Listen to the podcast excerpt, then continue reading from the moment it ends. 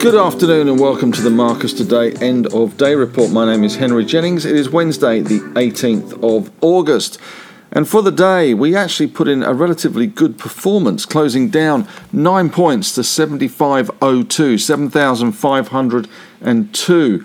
Given the headwinds coming out of the U S and given also the headwind coming out of B H P today, which fell just over seven percent, that was thirty-three index points to the downside. So given we only fell nine points, not a bad effort all round. And it was very much results focused today uh, with a number of good ones dropping, especially in the industrial sector, which we'll get onto a little later. For the day, we saw a high of seven thousand five hundred thirty-three and a low of seventy-four seventy-one, with results really dominating. As far as major movers in the major stocks go, we had R D C, Red Cape Hotel, gaining eighteen percent. They have a delisting happening and a takeover bid, effectively, to take it back to being private. P M E, Pro Medicus, up fifteen point seven percent. M A F, which is M A Financial, which is the old MOLIS, uh, they had a good day today, up twelve point seven percent on their results. I A P, Irongate, up nine point six percent. P G H results today, PAC Group, up eight point three percent. And B W X uh, up seven point one percent, with Domino's Pizza, D M P, up seven point one percent after their results today, today delivered a super supreme all round. As far as the downward stocks go, we saw eighty-eight Energy continuing to fall, down nearly ten percent today. B H P down seven point one percent as we saw arbitrages adjust their positions, with P L C, B H P being cheaper. A B R, American Pacific, down seven percent. S T X, Strike Energy, down six point seven percent. And Adriatic Metals, down six point one percent today. Also not doing so well was Sims Group, down five point eight percent after the brokers pronounced judgment on them. In terms of positive sectors today, it was all about the banks, it was all about industrials, it was all about REITs, and it was all about healthcare, with the exception of C S L, who had results today, and the stock did drop slightly on those results. Some concerns about margin pressure and footfall in the U S in terms of blood donations. Stock fell one point five percent. Negative sectors today very much confined to the resource and mining stocks. We had B H P, as I said, down seven point one percent, and Rio fell two point three percent today. Uh, they also have a dual listed structure, with a P L C listing in London and a listing here on the A S X, and that one has never been fungible at all and borne no relationship really to either price. So that'll be interesting to see if that one gets collapsed at some period in time. Fortescue also on the nose today. They were down zero point six percent, and gold miners not doing so well, despite the fact that we have seen the gold price rally in Aussie dollar terms. Big Bank Basket having a good day today, though, up to one hundred eighty-one point six eight. C B A up zero point eight. Westpac having a really good day, up one point four. N A B's up zero point seven. A N Z only up zero point two, missing out slightly today. And we had the Alltech index up one point one seven percent, despite Afterpay falling zero point seven of a percent, but we saw a good rise in Zero, up two point three, and WiseTech Global also had a good day, up three percent. Gold rallying to twenty-four sixty-six in Aussie dollar terms. Bitcoin slightly off, forty-five one sixty-six. We had the A dollar under a bit of pressure today following some economic data, eased to seventy-two fifty-nine, and the ten-year yield steady at one point one three percent, just down a smidge from yesterday. Asian markets firm.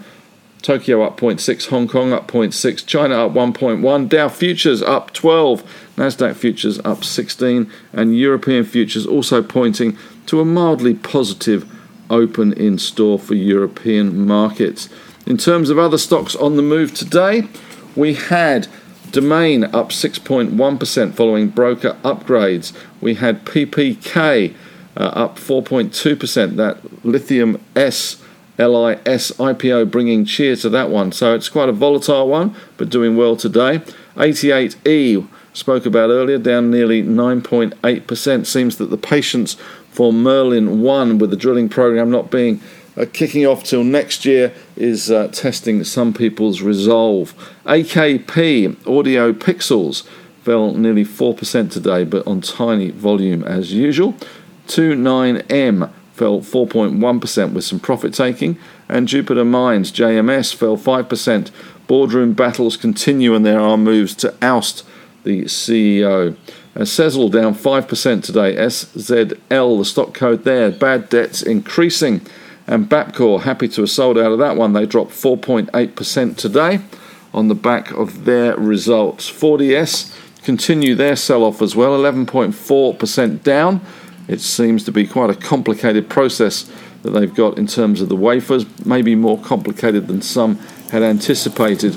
And K L L, Kalium, fell nearly fourteen percent today after announcing their feasibility study had been completed.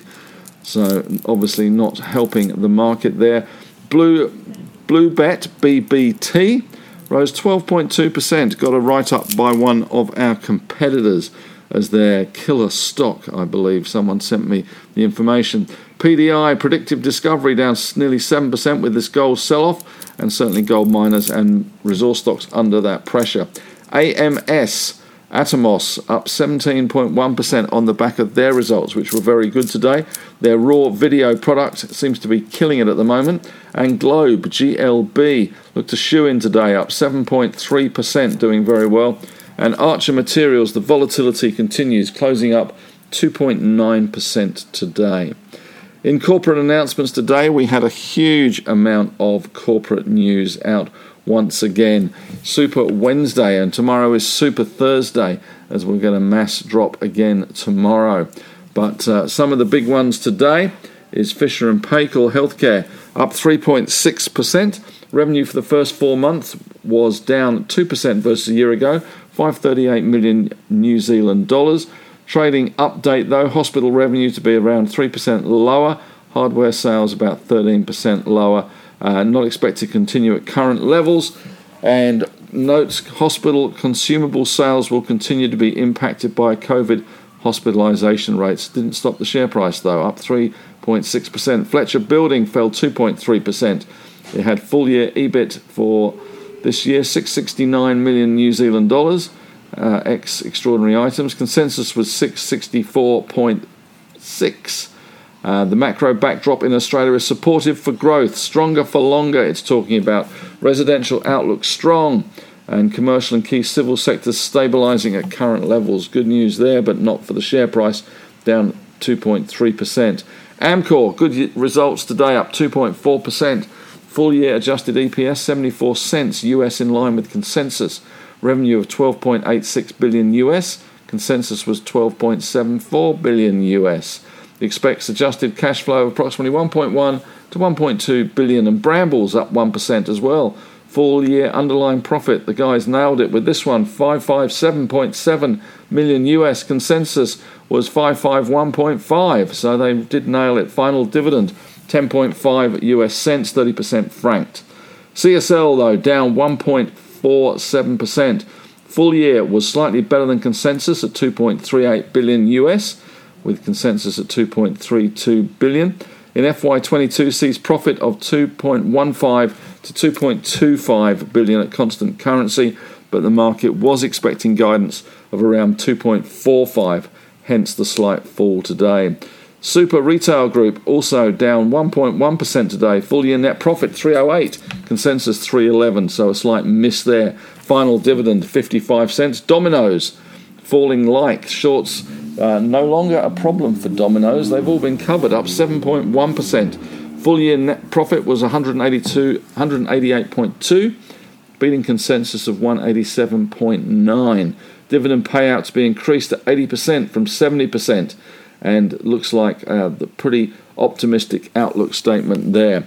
Nearmap, unchanged today. Full year profit was a loss of eighteen point eight. Consensus was losing twenty-three point five. So they less, lost less than people expected, with revenue one hundred six point four.